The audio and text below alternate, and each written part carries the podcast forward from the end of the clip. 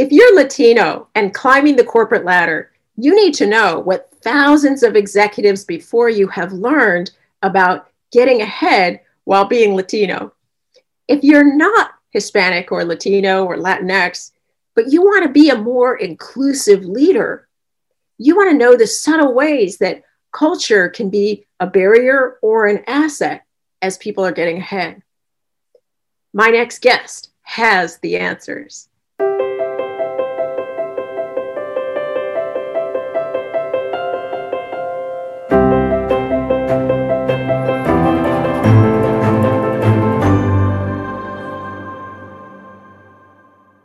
I'm happy to welcome my guest, Andres Tapia. He's a senior executive at Korn Ferry. He's been in corporate America as an executive, as a leader, even as a journalist for over 25 years. You grew up in Lima, Peru, in a bilingual home. All of these things qualify you so much to share with us about advancing as a Latino or Latina or Latinx in corporate America in today's world. And you've written a number of books, most recently, Five Disciplines of an Inclusive Leader, but also Auténtico. And we're going to be talking about those two books today. And uh, I know you've written other books as well, but we're really going to focus on those two and, and drawing on your experiences, but also your research. Uh, tell us a little bit about the research that went into the five disciplines of an inclusive leader. Well, first of all, Bonnie, so nice to see you. Thanks for this invitation to be with you and your audience and your followers and to share some insights uh, about Latino leadership and also about inclusive leadership. Uh, you know, you ask about the, the research behind uh, the inclusive leader, and I would say also the research behind Auténtico. Uh, as a journalist and as a thought leader in corporate, I really believe not only in the power of story, but I believe in the power of story as told by numbers. And so, what does an inclusive leader look like? Uh, and I partner with the Korn Ferry Institute and other colleagues to plumb our database of 3 million plus leadership assessments from around the world collected over a few decades where we uh, you know we help place the top leaders around the world. We help help them su- into succession into top leadership. We hire them at every level. So we really have a point of view through our data about great leadership looks like. But the question was, what does an inclusive leader look like? And so, through a variety of psychometric, PhD kind of research, and then a lot of field research of having worked with inclusive leaders around the world, we developed this model. Well, aren't women and minorities aren't we automatically inclusive leaders? We we we just we're just inclusive, right? I wish I could say that. I wish that we, you know, were so enlightened uh, that we were free from the biases that we actually have been on the receiving end of by those in the majority culture. And but unfortunately, we all have our not only unconscious biases, but we also might have our conscious biases. And even as we work our way through those, that doesn't automatically make us an inclusive leader. So inclusive leadership is not just about the absence uh, of exclusionary behaviors and attitudes or hostility. It's not just about that. It's a given. It's about how effective is a leader in driving the transformation into a more diverse, inclusive, and equitable organization. That's a huge difference between the two. So it's a very specific skill, is what you're saying, and and nobody comes by it naturally, is what it sounds like you're saying. Is oh. is it something? You know, I was a ski racer. Skiing is never natural. everyone has to learn it, right? And so that's what I'm hearing is everyone has to learn this. Is that that's fair? Well, absolutely. It's a skill like your skiing analogy, but also when it comes to inclusion, people make a big mistake assumption in the uh, uh, mistaken assumption and that is that to be inclusive, it's enough to be open to other people. It's enough to know the business case of diversity and inclusion. It's enough to speak up on behalf of it and be a champion of it. It's enough that, not to be a bad person, right? No, it's, it's not. not be a bad person, but even to wave the flag as if that was an inclusive leadership. But that's an old, outdated best practice of CEO as diversity champion. Of course, they want that person to be a diversity champion, But really, inclusive leadership is about the ability to effectively lead inclusively and lead a diverse organization inclusively to achieve equitable results in terms of its talent and leverage that diversity in an inclusive way to achieve organizational goals that are above and beyond just be, being more diverse and inclusive. It's about, you know, growing markets, leading into innovation, enhancing your corporate reputation. Inclusive leaders are able to do all of that. I just want to draw the parallel too. We're going to be talking specifically also about Latino and Hispanic culture and leadership, and so what what is the unique experience mm-hmm. for mm-hmm. that that group of people which you studied and lived. And and for me, the comparison again is I have a disability. Just because I have a disability doesn't mean I understand all the the issues in an organization related to disability. So, so you're saying we have to study to be inclusive leaders to to understand how all this plays out. We even have to study to understand our own issues. So we're gonna we're gonna be getting into that too. So even if you're Latino, there's no way that you understand all of the issues of how our culture plays out in in the the organization. So so all of these things require attention uh, to grow and to get better at it, whether it's your own culture or other people's culture we have to work at it to be good inclusive. Oh yeah, we're buried in layers of denial, unawareness, hurt, pain, you know, confusion. But there's also differences. So again, with the disability analogy, I've I've have an amputation of my leg, but there's people who are paralyzed or blind, or you know, there's all different disabilities. And the same with Latino culture, right? You've got. I'll let you answer the the variations of Latino culture. Well, yeah, you know, so let's talk about the diversity within the, the umbrella of Latino, Latina, Latinx, Hispanic, right? 27 different nationalities. Um, first, second, third, fourth generation immigration into the United States. Spanish dominant, English dominant, Spanglish dominant, right? You know, Gen Z, Gen Y, you know, Gen X, Boomer, traditionalist, right? And so all these things create a variety and a variance of diversity. And there's one other that's very important. Latinos, we're not a racial group, we're an ethnic group, we're a multiracial group. So we got Afro Latino, Asian Latino, European white Latino, right? And so what what does it mean to be Latino Latina?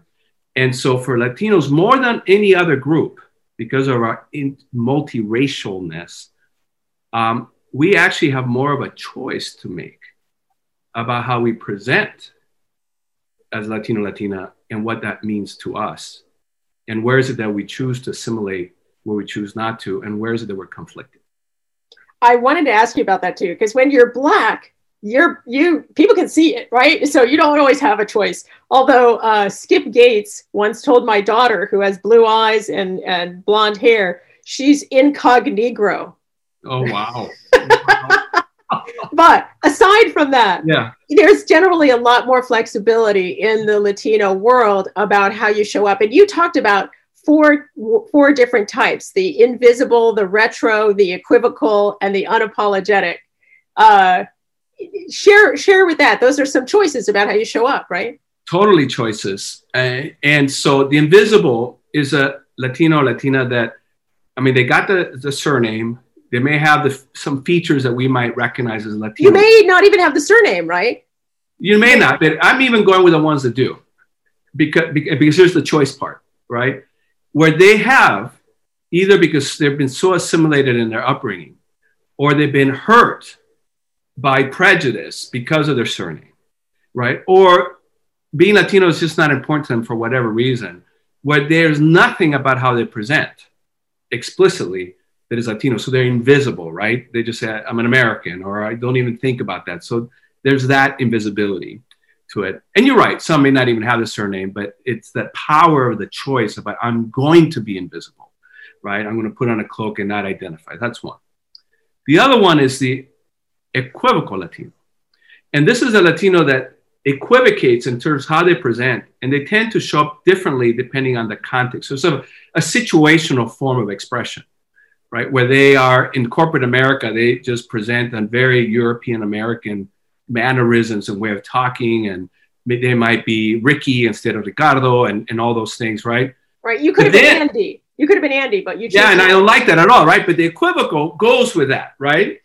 And uh, and then they equivocate because when they're in the back in the barrio, man, their mannerisms open up, and their their their, their Spanish is there and fluent, and they are Ricardo, right? And they're doing the salsa and the bachata.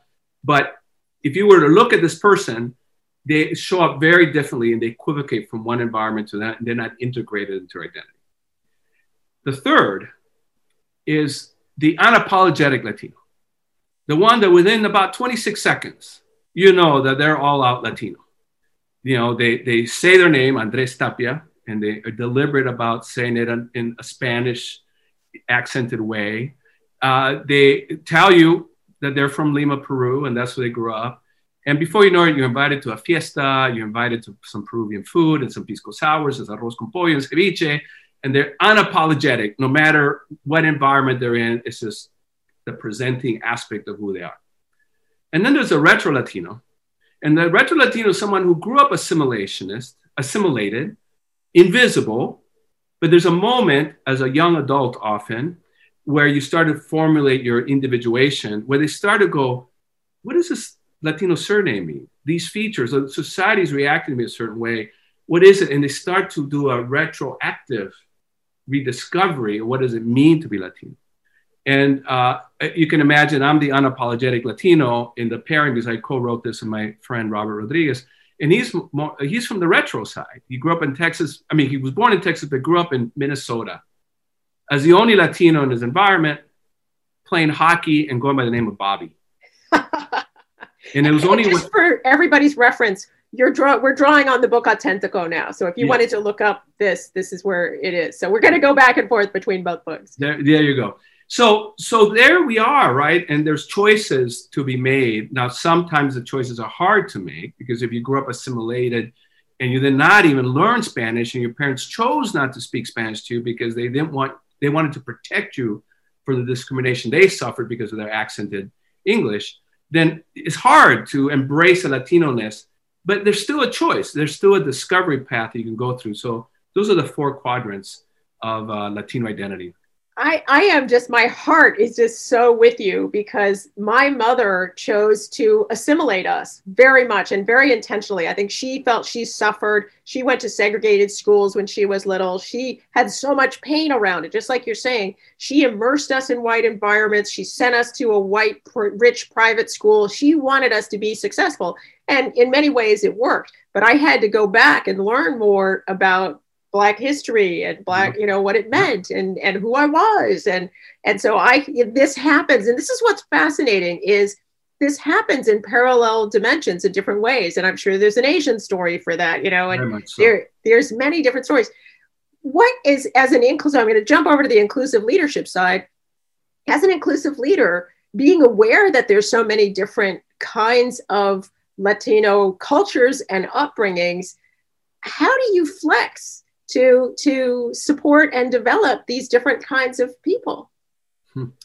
well now you're you know it, it bears saying that you know you're speaking to the what the model says right? What does an inclusive leader look like? And and you know for those who want the detail. do you right? before you answer my question do you want to sort of say what the five disciplines are or uh, yeah let me i mean this is a good moment uh, to talk about the five disciplines and then uh, be able to then answer the question from that right? Um, so the model is that there are these enabling traits in the middle of it, right? And we've identified about 11 of them, and they're grouped into five trait composites. Um, and uh, but then there is the five disciplines, which are really of inclusive leadership, which are the behaviors. And there's five, and then there's sub competencies underneath them. But let me just tell you that the five one is to the ability to build interpersonal trust. The other one is to integrate diverse perspectives. The third is to optimize talent. The fourth is to apply an adaptive mindset. And the fifth discipline is to achieve transformation. So to answer your question, the if you think about those five, they roughly follow an expanding level of radius, radius of impact. So to build interpersonal trust is to lead self. The next two, integrate diverse perspectives and develop talent, um, is to uh, build team. You know, how do I get this team working together? And then the last two, applying an adaptive mindset in achieving transformation is about how do I leverage the diversity and inclusion to achieve organizational impact. So now, to your question, it's that builds interpersonal trust that requires the self work. What are my unconscious biases? Where is it that I may have privilege? Where is it that I can be an ally? And part of being an ally is actually learning about the particular experiences of those who are Latino, Black, with a disability, veteran, because I don't know, right? Or I know a little bit, but I cannot possibly be a good ally. And I can't possibly build interpersonal trust if I don't do the work of learning more about you and others who are different from me and what those realities are. I'm going to challenge you though too because you're saying this idea of learning more about the Latino experience is more about building interpersonal trust.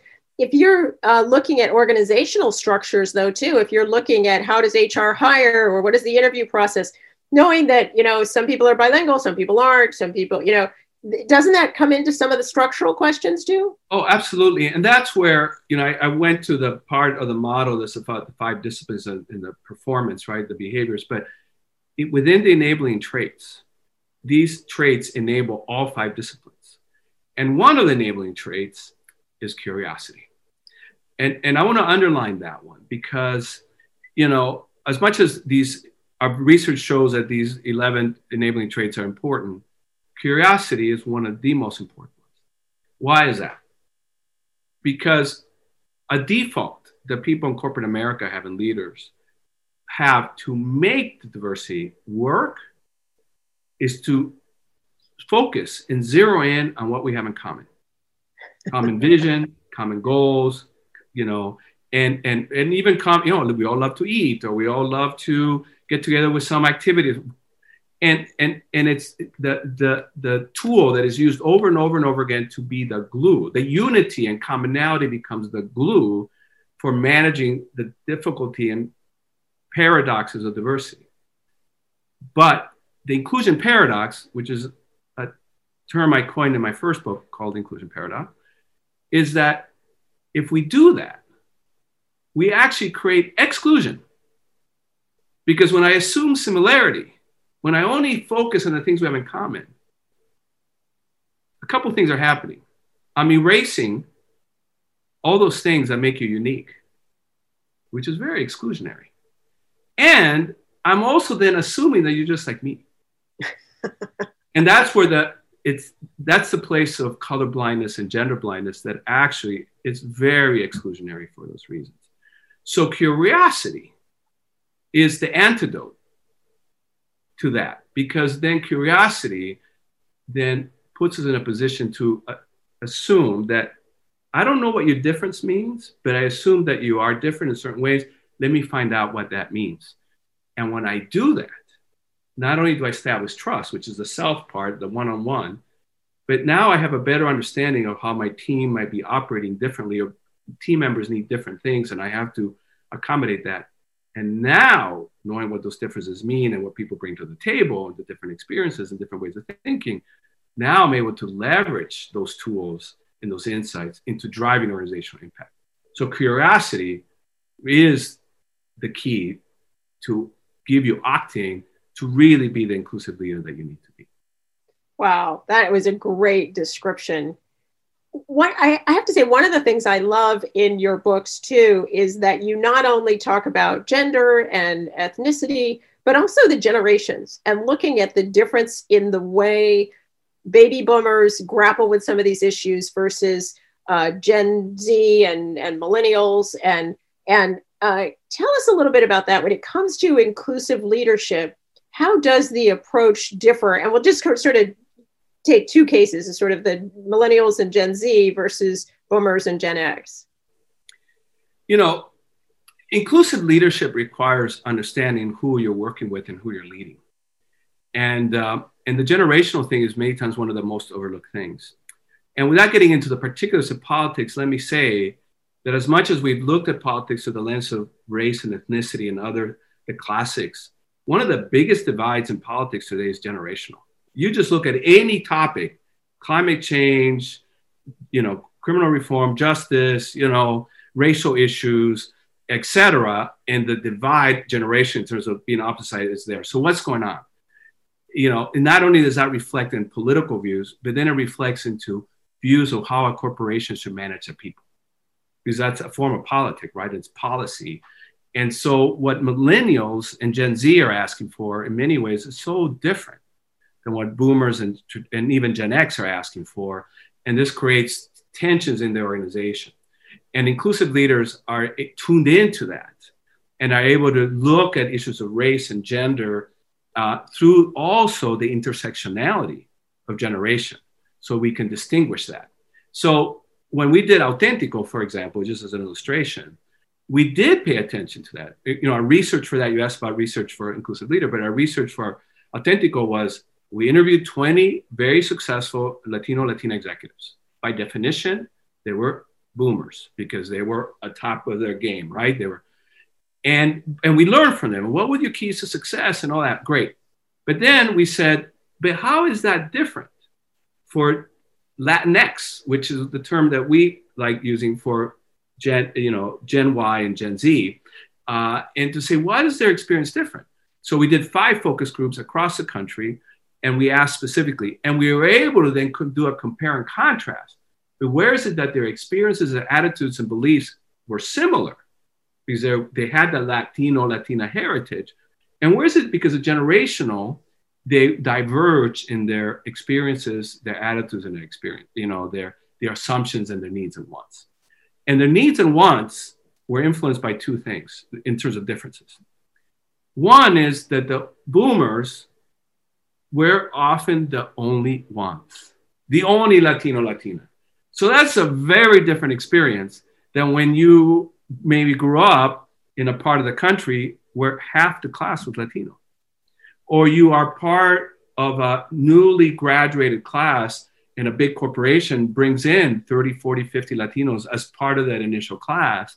And there's an employee resource group for you to join that is a Latino group, as opposed to the pioneers are the only ones and they didn't even know what an employee resource group was. So, so the demographics changed so much between generations, right? That just the numbers, the sheer numbers of Latinos in America changed, but also the the fact that we have ERGs, right? When those those people were at the top now, there were no ERGs when they were coming up, or or you know, employee resource yeah. groups or whatever you call them. And to be Latino back then for boomers, it was it was derided by the mainstream culture, made fun of. You know, there was all these caricatures and now many Latino things are cool and hip, right? In terms of salsa and bachata and reggaeton and, and just how much Latino artistic influences are in all kinds of musical forms, right? In the in the mainstream. And in fact, Latino music is in the mainstream now.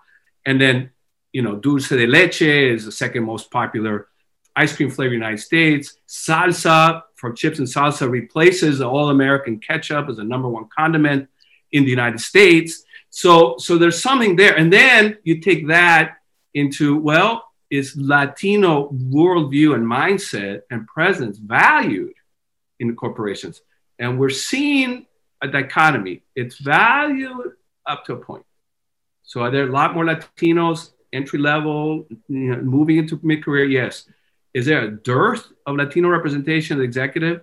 It's what we call the 4% shame. For, you know, 10 years, Latino representation in executive ranks and the boards has been stuck at 4%. Even though our numbers have now, we're pushing 20% of the population, and our numbers of going into college and graduate have been skyrocketing, and we're headed to being a third population, but we're still stuck at 4% in executive ranks. So we're valued, we're present, we look around, we see people like us, we have a very different experience, but where the experience is the same is that when it comes to seeing us as leaders, the boomer experience and the Gen Y and Gen Z experience is comparable, that we're still not seen as you know leaders, and we're still held back from rising to the fullness of our potential. So I feel like you've given me the context really well of how the context is different for the different generations. But how does that change the way they approach rising into leadership? Do they do they show up? Do they have different concerns? Do they? Absolutely. Well, and go back to the four uh, archetypes that I gave you about the choices that are made about how do I present as Latino Latina. The boomer ones were had a higher incidence of being invisible Latinos. You know, they had to. They, they had to. to. Yeah. And and by definition, the 20 plus that we interviewed, they knew it was a book about Latinos, so they they proclaimed and they self-identified as a Latino leader. But when we interviewed them, almost to a T, almost to at the individual, they all entered corporate America as invisible Latinos and were in there for a long time. And only oh, not until they felt they had power or presence or they were well on their way, they said, forget this.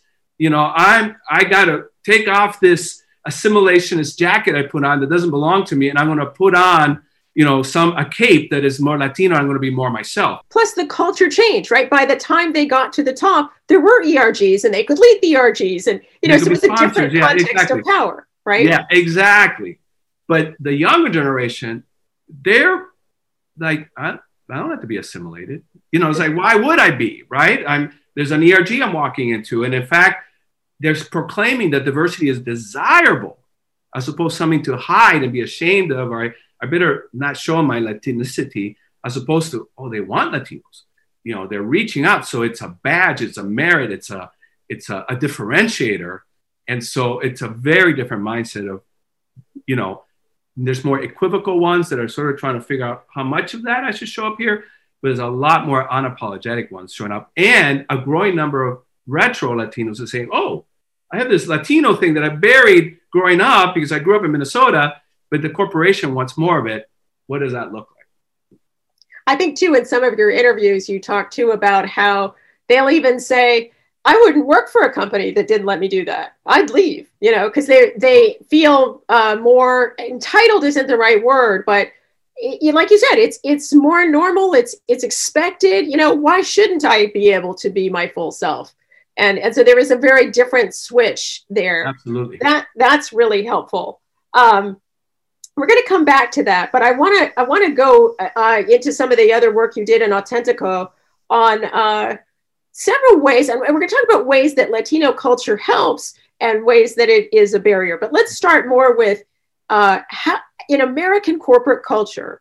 What are some ways that uh, you know we could ask this question in different ways that his, you know Hispanic culture is not valued or it it's it's at odds with mm-hmm. with what's expected in in in American corporate culture. Yeah, yeah. In the book, we identified several ways in which it's at odds, and it creates dilemmas for Latino talent that's trying to rise uh, to the fullness of potential. So let me illustrate just a couple. Uh, there's a concept um, about from an intercultural anthropological level that you know cultures uh, when it comes to sense of identity, uh, interpret that in different ways. Individualistic cultures, I, I, you know, manifest or interpret identity as about the self. It's more individualistic, right? That way. And communal cultures interpret it more as the sense of identity as who do you belong to. And language is an artifact, tip of the iceberg artifact that reveals a deeper worldview underneath it. So I would argue, like for European American culture, which is individualistic, sense of identity comes from the South, that it's no coincidence that English is the only language in the world where first person pronoun is capital. That's how primary wow. the sense of the individual is. And the only pronoun we capitalize in Spanish is ustedes, the plural you. And our language is much more rife and peppered with the we language. And how does this show up in corporate America? This is very important you know, behavior-based interview uh, on the part of an individualistic hiring manager in a communal Latino. How does that play out? And behavior-based interview, by the way, was intended to be a mitigator of bias. Don't tell me what you think, but tell me how you behave. And the question looks sounds like this: Tell me of a time that you led a team to success. Ask the individualistic hiring manager. And that communal Latino candidate answers the following way What we did was, what she did, what they contributed, what we partnered on. And then you're back in the debrief uh, conversation with the recruiter, the hiring manager. And, and you, when I used to be chief diversity officer at Hewitt, uh, I'll be in those rooms, you know, trying to help surface, source more diversity. And the hiring manager turns to the recruiter and says, I don't think that person did anything they just rode the backs of everybody else. And The question is, are you sure? You know, the I and the we. But you know that we're trained in corporate America to toot your own horn, to call attention to your stuff, and that is recognized as leadership. And if you don't do it, and you're waiting to be tapped, or you're giving credit to others, it may work against you. I love this because this is also a gender issue, and mm-hmm. and actually, if women start saying "I, I, I," they sometimes get pushback for that too. They're arrogant. And Asian cultures, mm-hmm. this plays out in Asian cultures in various ways too. And so, so that's that's interesting. And it's and what you're saying is the expectation of corporate culture. If you didn't toot your own horn, then it's harder to help you. We talk a lot about this in our courses too. This is so important. And so, finding mm-hmm. constructive ways. We'll get back to to what they what you can do about it Si Dios quiere is another one about uh, how the what is what is valued in Hispanic culture is maybe not valued in corporate American culture. Yeah, and that that speaks to another concept of where does your sense of control lie? Is it outside of you? You know, things um, you know are outside of you that are outside of your control, or do you have an internal control that even if things are outside of you, there's things I can do to mitigate their impact on me? And language again reflects it, and you brought it up that an external control culture like the Latino one, rooted in Latino Catholic fatalism, you know, does have the language of Dios quiere, God willing, que será, será, what will be, will be. And if I show up late to the airport and I miss my plane, I will not say the Spanish equivalent of I missed the plane, but I will say el avión me dejó, which means the plane left me, right? And how dare that community of people I'm supposed to be a part of leave me behind. And so, and in contrast, internal control cultures, which is very exemplary of corporate America, pull yourself by your bootstraps, right? Tame the Wild West. God helps those who help themselves. So God helps those who help themselves and God willing. Very different worldview.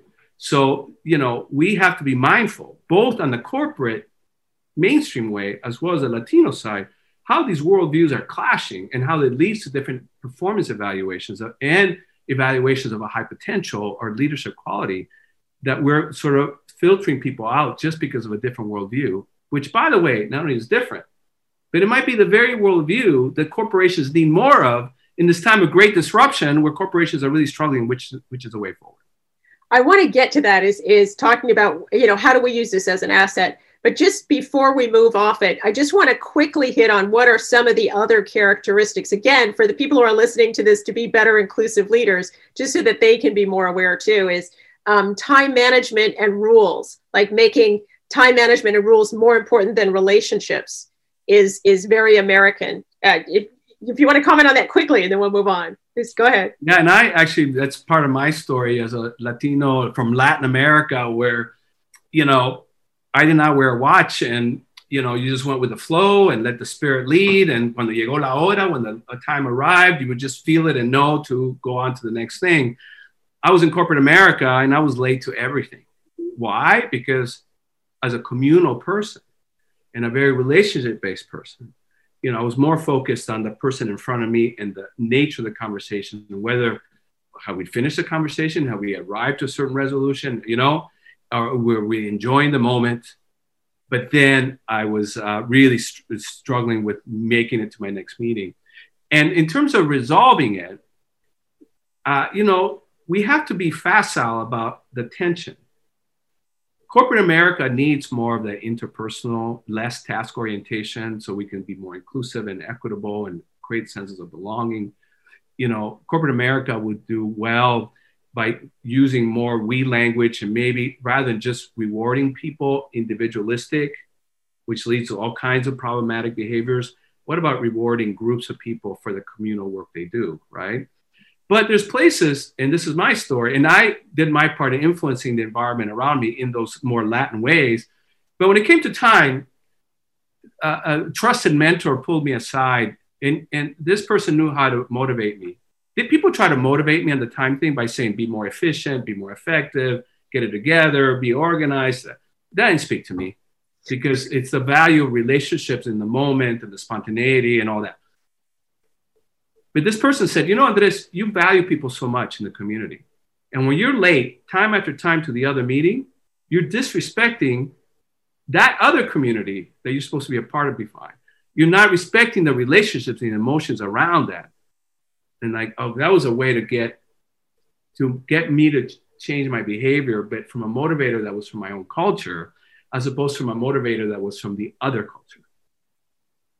So uh, this is so powerful and I, am sure so helpful.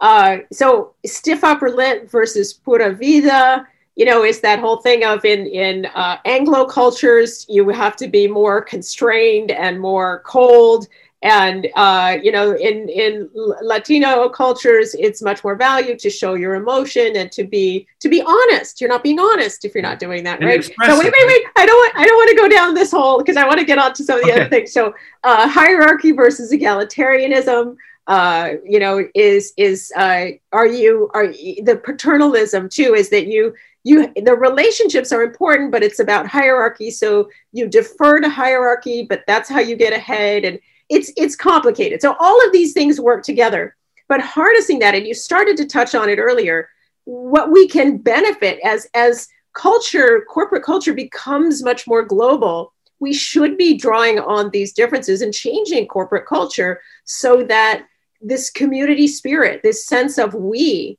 uh, could help us to overcome some of these divides of, of wealth and racial differences and immigrant status and, and all of these things. And so, talk to us a little bit about how uh, Latino, Latinx leaders can really contribute to culture by, by showing a different way of power. Yeah, so, you know, one of the character, other characteristics of Latino culture is uh, humildad, which is humility and Latinos, and especially Latinas, are conditioned to just don't speak too much about your accomplishments. Don't call attention to it. You're, it's don't be arrogant in that way. And so when it comes to power, there's a it, it works both ways.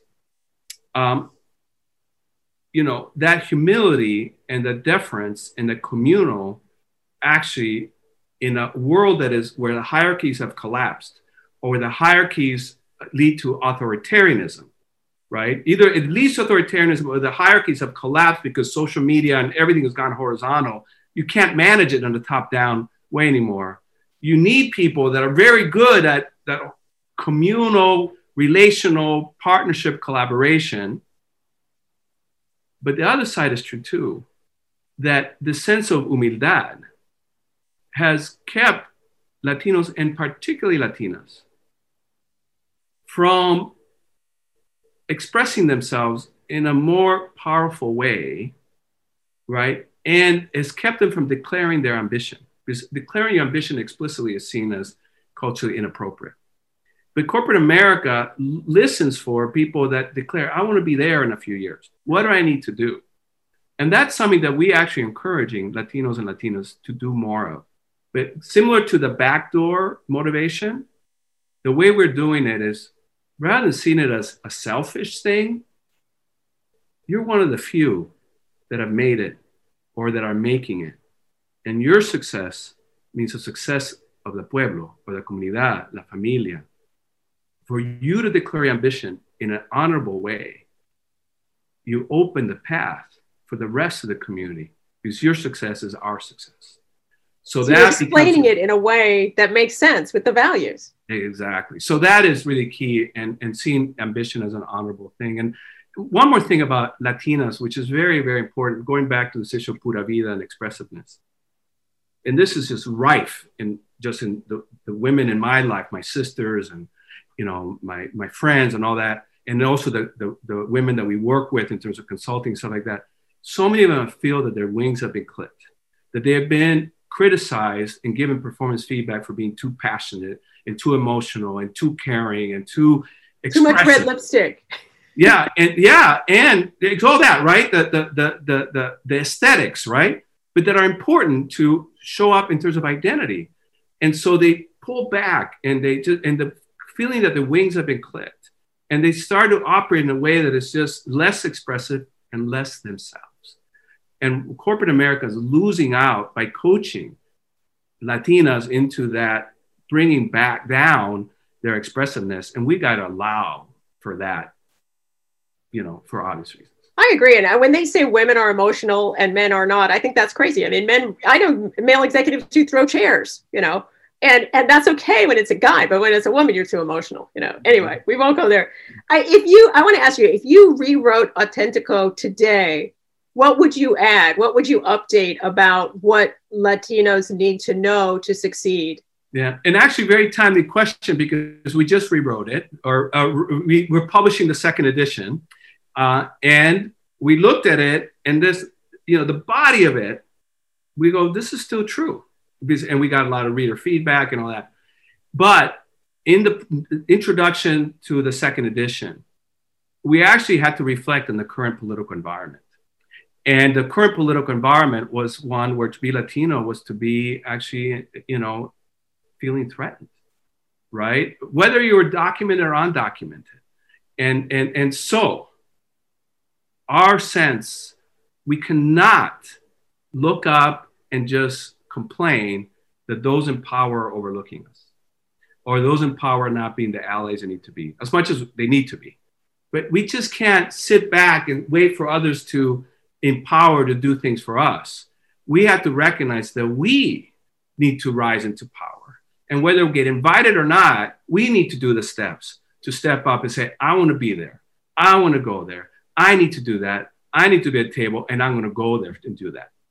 I love it. And you are not only advising others to do that, you are running for city council in uh, your Chicago suburb, right? Absolutely. Yeah. In the city of Highland Park, population 30,000. And I've been telling, you know, giving this message, right? We got to go after power.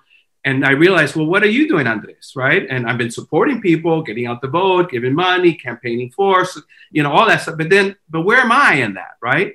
And uh, I had an invitation six months yeah, you know, in the making to run. And I'm like, well, I don't know. I'm, you know, I got this thing. And finally I go, wait a minute. I got to listen to what I've been saying. And so I decided to run. And it's one of the best decisions I've, I've made in a really, really long time because I feel excited. I mean, obviously, you know, things aren't guaranteed, but there's a sense of, you know, there's something very different and very powerful about saying, I'm running for office. I want to win. I want to be at the table and I want to make decisions on behalf of, you know, the population of this wonderful city that I live in. But I also want people like me to be at the table making decisions that can also help protect and enable and empower, you know, those that have been, you know, often forgotten.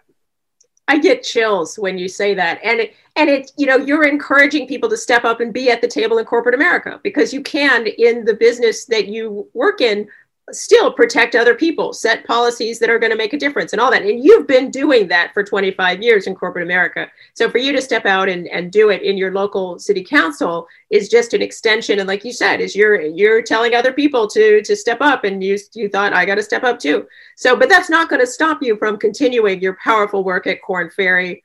Uh, you you're going to be able to do to do both. And Absolutely, uh, yeah very You're just such a great example. Any last words of, of what do you what do you need this group to to know, whether they're Hispanic or Latino or or not? Uh, last last words of advice. You know, I know that in your audience you have those that are part of the majority culture, those who are in the underrepresented talent, and I got I have messages for both. You know, for those uh, that in majority, you know, allyship is really about recognizing that you got privilege and you have power. And instead of being apologetic or ashamed about it, my challenge to you is how are you going to use it on behalf of those that have less of it? And how are you going to share more of that power so that they can be, you know, advocates for themselves and be at the table, not only as listeners or giving feedback with a focus group, but actually making the decisions, right? Right there as equal partners. So that's your challenge there. And then for those are in the underrepresented talent, don't wait.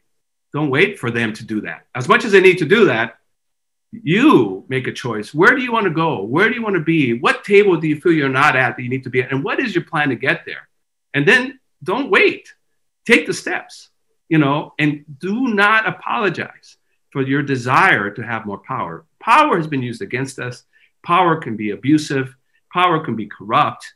But power in its most essence is the ability to do what you would like to do.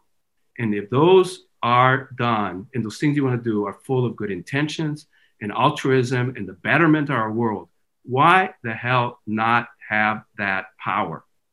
Wow. I just have chills.